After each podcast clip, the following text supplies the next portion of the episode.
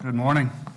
I don't know if you've noticed or not, but uh, in front of you in the pews, there should be a pink card, and uh, you have within that card, um, oh, look at this, more than I thought, a schedule of the upcoming sermons all the way up front and back to April 21st, Easter. Uh, so if you uh, want to continue to prepare for the sermons coming uh, each following week, this is uh, the basic plan that we'll be following uh, up until Easter, and a good way to kind of um, stay within the text and know what's coming. Open up with me now to Genesis chapter 3 So we're continuing along and be reading here from Genesis chapter 3, verses 1 through 7. Genesis 3, 1 through 7.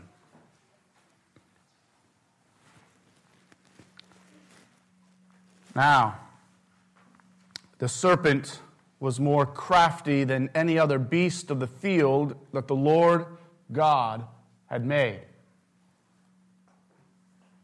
He said to the woman,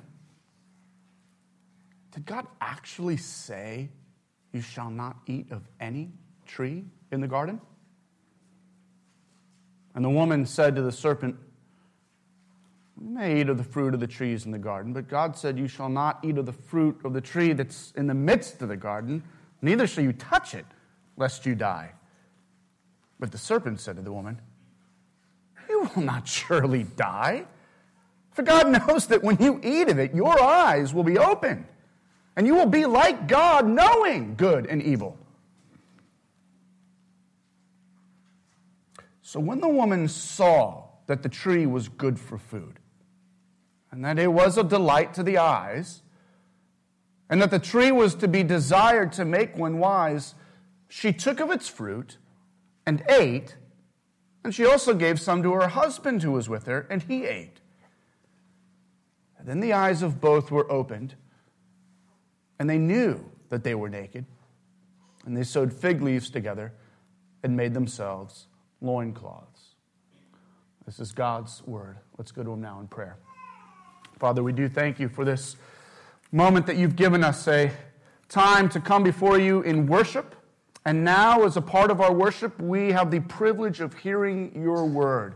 You now speaking to us in and through your living and active word. And we pray, God, that you would use it by your living and active spirit to confront us, to pierce our hearts, to convict us and to bring us to a place of lowliness and humility, so that by your word and by the power of your spirit, we might respond in faith. Help us to do that now, to see Christ by faith and to cling to him. We pray in Jesus' name. Amen. We've been making our way through the beginning of Genesis, and if you remember, the word Genesis actually means beginning. This is a book of beginnings. We've seen the beginning of the heavens and the earth, both created by the eternal Creator. God is presented to us as the one who has no beginning. But from him comes the beginning of everything else the beginning of history, the beginning of life on earth, the beginning of humanity. And we've been discovering how good it's all been, right? When God created Adam and Eve, he did so in the context of absolute pure beauty. They lived in unparalleled splendor, all existence shining in unbroken reflection of God's beauty and glory. And the most beautiful thing about it all? Adam and Eve walked with God in the Garden of Eden. This garden was like a, a, a temple sanctuary of perfect shalom, peace and in this garden of peace, there was nothing but pure intimacy between humanity and God. There was perfect intimacy between Adam and Eve. Uh, the two together, man and woman, as one, reflecting the beauty and intimacy of the Trinity. Kent Hughes points out how Eve was at once Adam's daughter because she came from him. She was his sister because they both had the same creator father and she was his one flesh wife because she was created for him.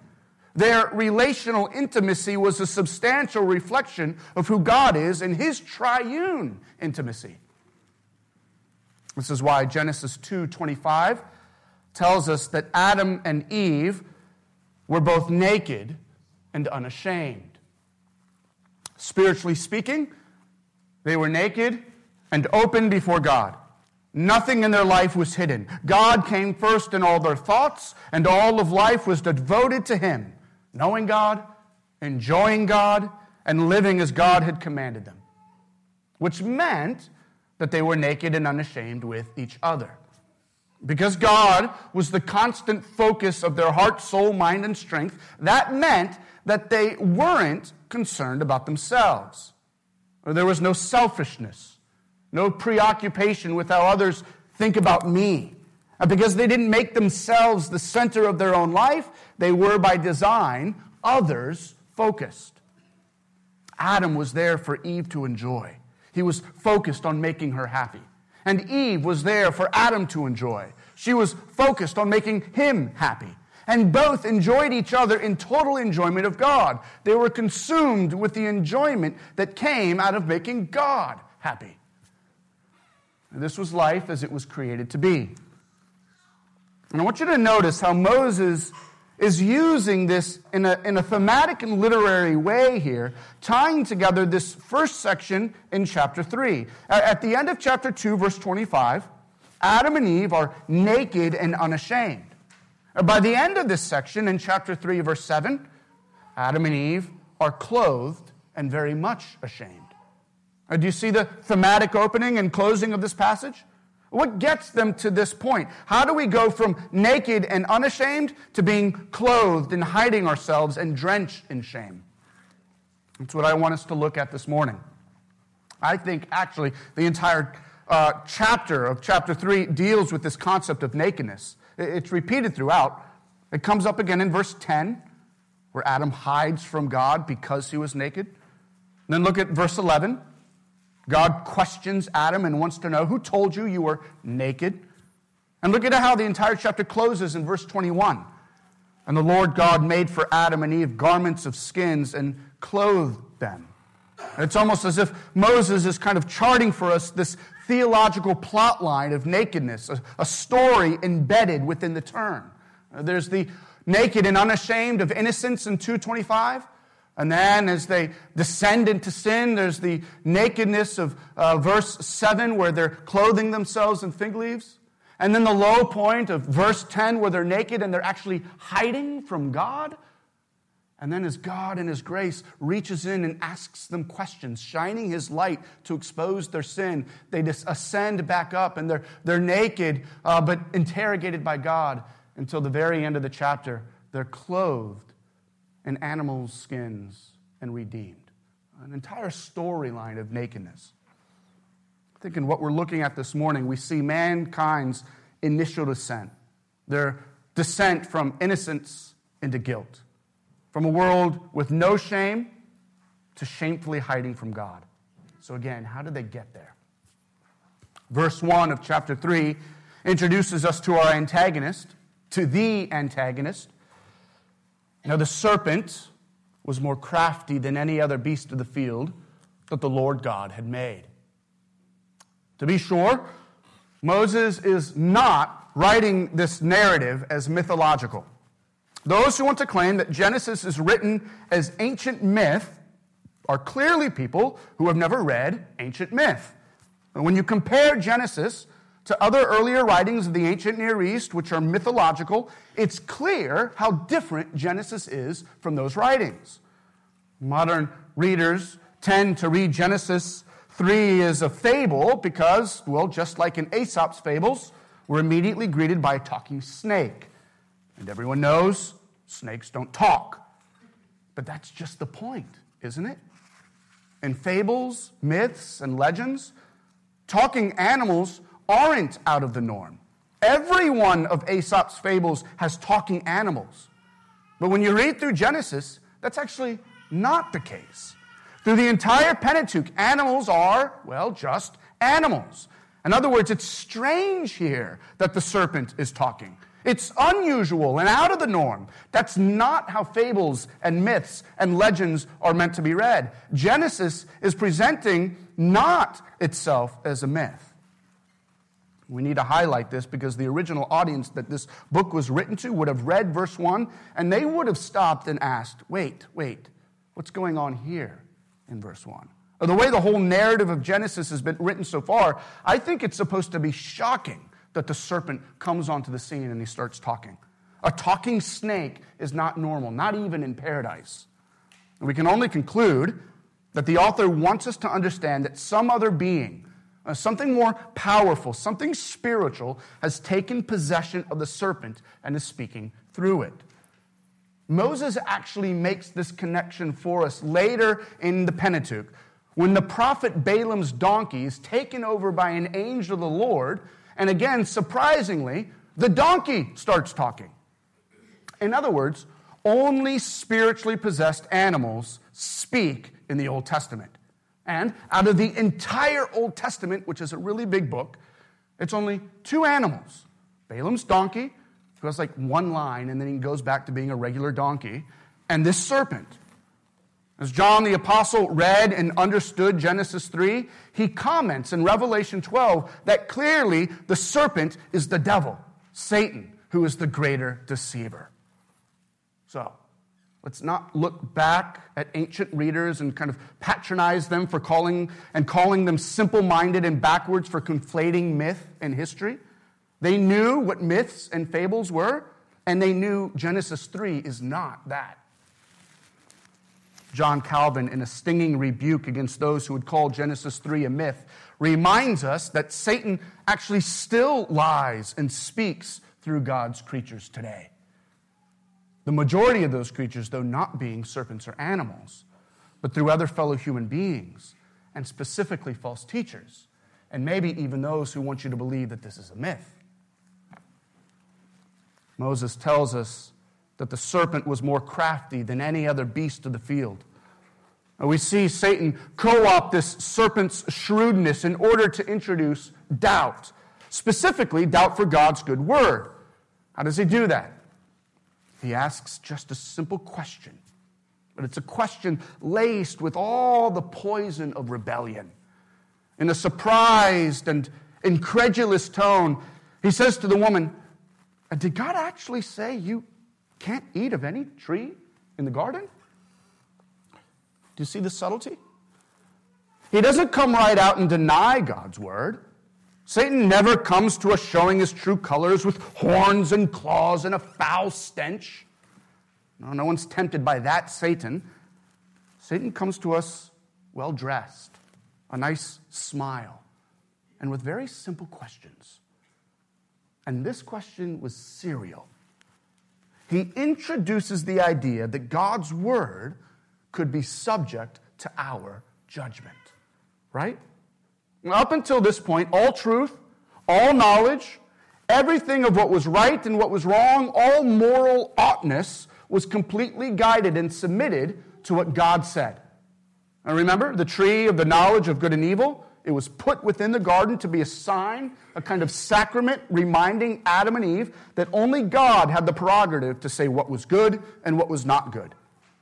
But Satan's first question introduces the idea that, well, Maybe I can decide. Satan is posing the question and, he's getting Eve to move from underneath God's word to now moving over top of God's word. So far, throughout this short history of humanity, God's word has ruled. Since God was king, what the king said was the rule. And Adam and Eve didn't judge the world, they submitted themselves to the word. The word judged and ruled. God's word judged between what was good and what was not good. But now the question if Eve listens to it, moves Eve out from underneath God's word, relying upon God's wisdom, submitting to him as king, to now standing over God's word and judging whether what God has said is in fact good itself. It's a subtle but disastrous move. What did God say again? Wait, really? He said that? Did, did God really say that you couldn't eat from that tree? I hope you'll see how Satan's question is now the air we breathe, right? It's in our DNA to question authority. Our kids come into this world instinctively questioning what mom and dad say. Parents, it's okay and good to discipline them. We all instinctively question what all of our leaders say. Some of you right now are questioning the authority of what God's word is saying right now.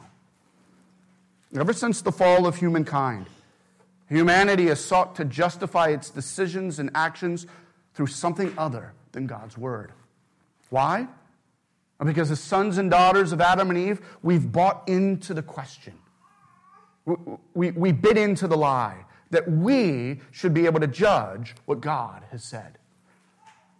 I pointed this out before, but notice how Satan doesn't use the covenant name of God here. Remember that? Everywhere else in Genesis chapter 2, 3, and 4, the personal name of God, Yahweh Elohim, is used. It's what your English Bibles translate as the Lord God. But here, Satan only uses the generic name for God, Elohim, simply translated as God, a name which kind of keeps God at a distance. He's not personal, he's not covenantal, he's just God somewhere out there. And apparently, Eve took the bait. Because when she responds in verse 2, she doesn't use the personal and relational name of the Lord God either.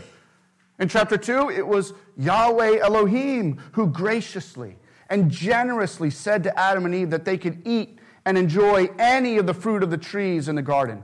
Everything is here for you, says Yahweh. Everything except this one tree. That's it. But all of that, have at it. Enjoy its fruit. But now, as they speak of a, of a remote and distant God, Satan subtly exchanges all of Yahweh's gracious generosity for the idea that God is stingy. Did God actually say you couldn't eat of any tree in the garden? To Eve, this was just an innocent question. But little did she know that the poisoned hooks of doubt had taken hold of her heart. Yeah, what, what did God actually say? Well, apparently, Eve wasn't so sure herself. She answers by quoting, better yet, paraphrasing what God had stated earlier. We may eat of the fruit of the trees in the garden, but, verse 3, God said, You shall not eat of the fruit of the tree that is in the midst of the garden, and neither shall you touch it, lest you die. And notice how Eve has subtly, but already bitten into the bait which Satan has lured her with. She's already, in so many words, described God as stingy. She doesn't use God's personal covenant name, simply the word God. And then when she goes on to quote what God had commanded, she leaves out the word every. God said in chapter 2, verse 16, that Adam and Eve could eat of every tree of the garden. But now Eve leaves out that word, every. Yeah, yeah, sure, we can, we can eat of those trees over there. But then she zeroes in on what really gets her upset.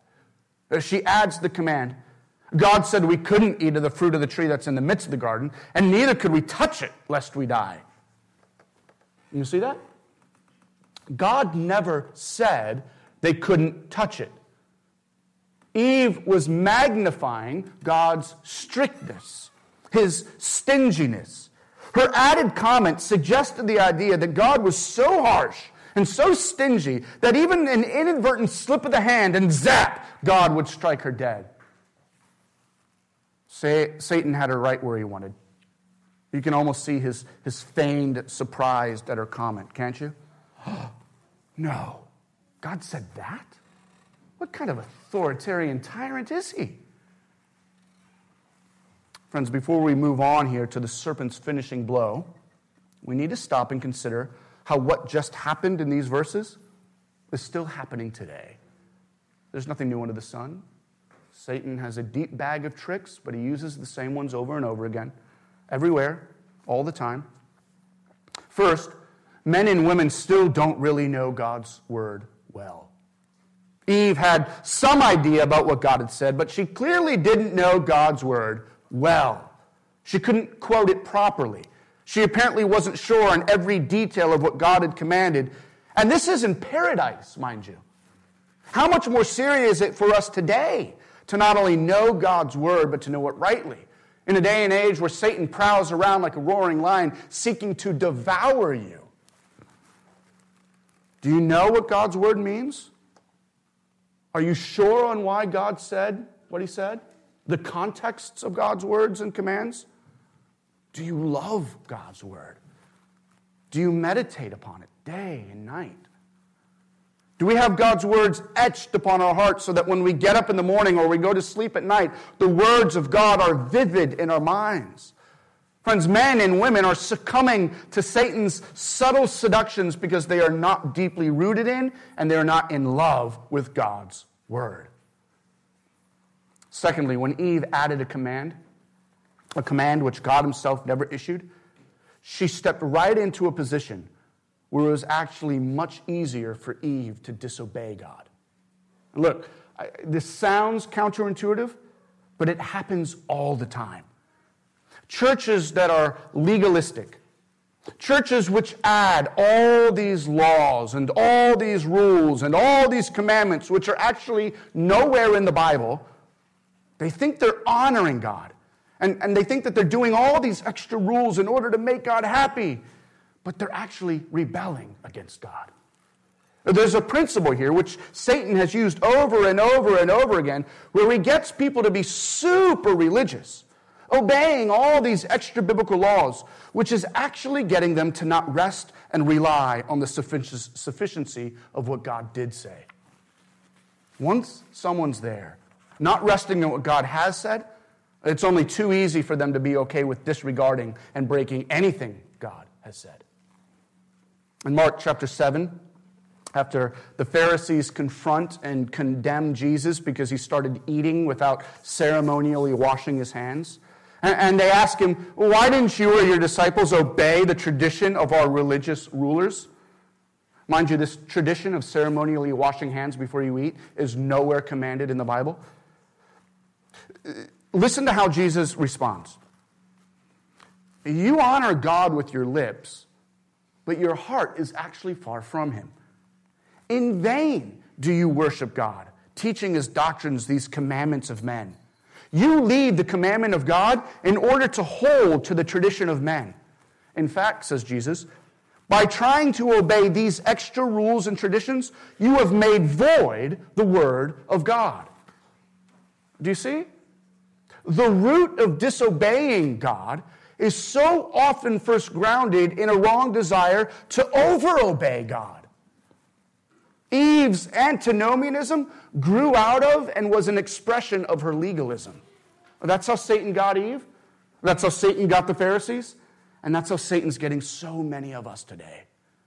A legalistic spirit which says God doesn't enjoy you dancing. God doesn't want you to have a beer for lunch after church. God only accepts you if you come to church wearing a tie. And this over religious mentality demonically darkens our understanding of who God really is. It, it, it, dulls our senses to God's generosity of all the good things that we can enjoy and do. It, it, it, it, it destroys our affections for feeling God's love. It's a distortion and a lie about God. I think it's only the gospel of Jesus Christ which is designed to actually deliver us from this kind of lie. The gospel alone puts on grand display the undisputed truth that God loves us so dearly as a father and wants us to enjoy him and all good gifts. He loves us so much, in fact, that he actually sent his son to take our punishment for us. God is not a stingy God withholding his best things from us. No, actually, God has given up his most cherished and precious treasure, his only begotten Son, in order to have us know his love. The legalism which Eve played into in her response to Satan is a legalism which is still so present in many of us today. And friends, may we fight that legalism by loving the gospel more and more. Alas, Eve was well within Satan's grip. The serpent, now emboldened by Eve's diminished view of God's character, steps in with a flat out lie. The serpent said to the woman, You will not surely die, for God knows that when you eat of it, your eyes will be opened, and, and you'll be like God, knowing good and evil. It's now the serpent's word over and against Yahweh's word. And Eve is in this absurd position to judge between the two. This is Satan's temptation, right? You can be like God, knowing and judging yourself between good and evil. And in a sense, the very fact that Eve was even considering the choice put her in the place of God. In other words, the sin was beginning to give birth. How often does this happen with us, where some temptation enters into our mind, some thought, and rather than quickly turning to think about something else or, or quickly going in prayer to God, we, well, we linger, right? We consider the thought three, maybe five, maybe seven seconds, and boom, we're locked in. The thought now gives way to action. Sin has birthed and has brought us down. Here, the temptation lingered for Eve. Sure, God created us in his image and likeness, but, but I want to be like God. What is it that God sees that, that I can't see? It's as if God created us blind, that, that He didn't want us to see something. What is it that He didn't want us to see? What is God holding out from us? And the words of the serpent just sat there Eat, and your eyes will be opened, and you'll be like God, knowing good and evil. Something fascinating happens in verse 6. Moses, as it were, I think, turns his camera and zooms and focuses in on just Eve alone. There's a kind of silence, and we get this internal narrative in verse 6 of what's going on in Eve's mind. In one sense, it shows the, the radically inward focused and self centeredness of sin. Eve, no longer aware of her husband Adam and no longer concerned with God, only has to dialogue with herself. What do I want? As she does something here that will be a mark of rebellion for the rest of history. Look at verse 6. She looks at the tree and decides, based on what she sees, because it was delightful to her eyes, that it was good to eat of the fruit. In other words, rather than to submit and obey to God's word, a word which she heard, Eve trusted and acted on what she saw. And this principle will carry on out throughout Scripture and is even how we make decisions today as fallen creatures. Later in Genesis, when Abraham and Lot are on the verge of entering into the promised land, and the two will split ways, it becomes clear that Abraham chooses the better land based on obeying what God had promised, what he heard, and Lot chooses a corrupted place to live based on what he saw. The city of Sodom looked like an impressive and an enticing place. Or think later about King David who experiences God's blessings early in life because he acts on what he hears in God's word, the words spoken by the prophets, versus David later in life, who experiences cursing and death because he acted on what he saw with his eyes, namely beautiful Bathsheba. So we see it here with Eve. In disobedience to what she had heard, to God's word, that she should not eat of the fruit of the tree of good and evil, she instead acts on what she sees. In essence, Eve has put herself in the place of God. Even before she plunges her teeth into the delectable fruit, she has allowed the temptation to flower into this internal sinful decision. And truly, truly, I say to you, even if you have lusted after a woman in your heart, you have committed adultery. Here, Eve coveted in her heart what she could not have. For there was only one thing left to do eat of it. So she did. She took of its fruit and ate, and then she gave some to her husband who was with her, and he ate. The verse is so spectacular, I think precisely because it's so unspectacular. Moses describes the actual eating of the fruit in a very unsensational way. Isn't that how sin so often is? The temptation and the buildup is more exciting than the actual sin. Then you sin, and it's just the gnawing silence of a guilty conscience. That wasn't what I expected. Here's the shocker. Did you catch it? Adam was with her the whole time. he was there, her covenant head, her one flesh protector, the man who was charged with leading her to know God's word and worship God with all her heart. He was there and he did nothing. He was just standing there. How many husbands still just stand there today? They fail to step in when Satan tempts. They fail to lead their families in seeking after God.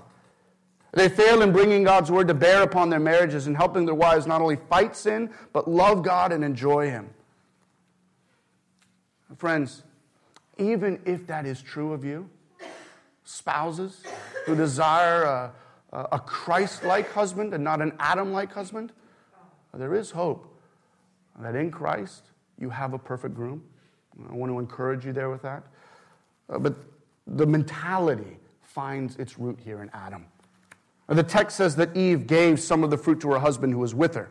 We know that he was there the whole time because when the serpent started asking his questions back in verses 1, 2, 3, and 4, he used the plural word for you. Did God actually say, You all shouldn't eat of any tree in the garden? So it's clear that Adam's failure was his complete passivity. Interestingly, the Apostle uh, Paul clearly states in 1 Timothy 2:14 that Adam was not deceived, but the woman was. He was there, but he wasn't tricked. He saw through the cunning. He saw through the lie, and yet he still ate the fruit with Eve. So, what do we make of this? I think, again, Kent Hughes hits the nail on the head when he writes that Adam sinned willfully. He sinned with eyes wide open and without hesitation. His sin was freighted with sinful self interest. He watched Eve take the fruit, waited to see what would happen, and when he saw that, well, nothing happened to her, then he ate. He sinned willfully, assuming there would be no consequences. But oh, how wrong he was. The fate of the rest of mankind rested upon his covenantal shoulders. The rest of the Bible never puts a word of blame upon Eve. Instead, 1 Corinthians 15 reminds us that death came through one man. In Adam, we all died, says Paul. Or as was read for us earlier by Will out of Romans 5, sin entered through one man, Adam, and through him, death has reigned. Adam, the covenantal head, had a special responsibility. And he should have stepped in on account of that responsibility and, and, and stepped on the head of this oddly talking serpent. But he doesn't. He just listens. He followed and he rebelled. Up until this point, there was a clear and God ordained order in how everyone and everything related to one another. God, the Creator, ruled as king over all creation. At the pinnacle of God's created order was mankind, man and woman made in God, God's image, both meant to rule and have dominion over the animal world. And then within that relationship, the woman was taken out of man and made to be as a helper for the man. She was his equal, to be sure, but she was tasked with serving Adam and ruling over the beasts of the field. So we have a, a divinely ordered God to mankind, the husband leading the wife, and both of them ruling over the animals. But now Satan takes the form of a serpent, an animal within the animal kingdom. And he goes first to the woman to tempt and lead her in rebellion. She, in following after the serpent, in turn goes to lead her husband, and in following her, turns to rebel against God. The whole relational order of how God had organized the cosmos has been flipped upside down. An animal ruling over the woman who led the man who has now disregarded God. And now, for the first time in human history, shame and, and shame had entered into mankind's vocabulary. Then the eyes of both were opened, and they knew that they were naked, and they sewed fig leaves together and made themselves loincloths. Adam and Eve immediately lost their childlike innocence. What Satan had said to them was only a half truth. Their eyes were certainly opened, but what they saw brought shame.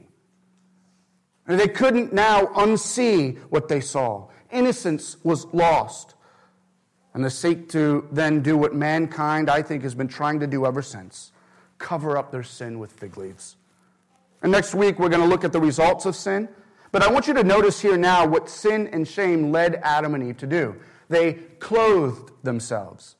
I'm convinced that, that this clothing of themselves, what they're doing here, continues today in the form of every other religion in the world. Later in verse 21, we'll see God clothe Adam and Eve in garments of animal skin. In other words, God will have to shed blood to cover their shame. And this fits with what God had promised, right? In the day that you eat of the fruit of the tree, you will surely die. Sin brings and demands death. But did Adam and Eve immediately die? No. And part of the answer is because God would show profound grace. He's going to give Adam and Eve a promise of a future child who would come and redeem them. Someone who would come and give his life for theirs. And that promise gets symbolized in the clothing of animal skin, in the shed blood. Only someone's death, only bloodshed can atone for your sin and cover your shame. But before God performs that profoundly gracious act, here, Adam and Eve try and hide their shame through makeshift clothes. They, they cover their sin not with blood, but with vegetables. Friends, every other religion in the world is essentially vegetables.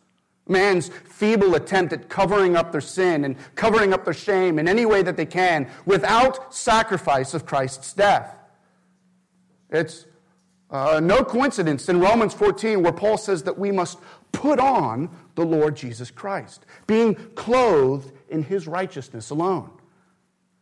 But religion says, no, you can cover up your shame yourself.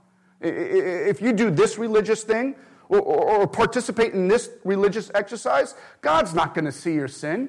You can essentially hide your sin behind the fig leaves of religion. But we know that's not true. All religion, like Adam and Eve clothing themselves in fig leaves, only hides our sin and shame from one another, but not from God. Christianity alone says that it is only by the blood of Christ that anyone's sin can be washed away. Friends, as we end here this morning, do you feel your shame as you stand exposed before God? In love, he offers his son. He says, Come to him and be covered by Christ's death. Uh, take off the fig leaves of religion. I don't think that just coming to church covers your shame and sin before God. I don't think that you, you attend a Bible study throughout the week or that you, you give a little bit extra in tithing or that you help here with the family or you do this or that thing or whatever religious activity is. Take the fig leaves off and clothe yourself in Christ. Do you know that your own sin keeps you from enjoying peace with God? Friends, God has given you a son. Come to him and have your sins completely forgiven in his shed blood. As we end this sad and sorrowful section on the fall of humanity, I want us to do so remembering that in Christ alone, our sin has been dealt with and our shame is covered. Let's pray.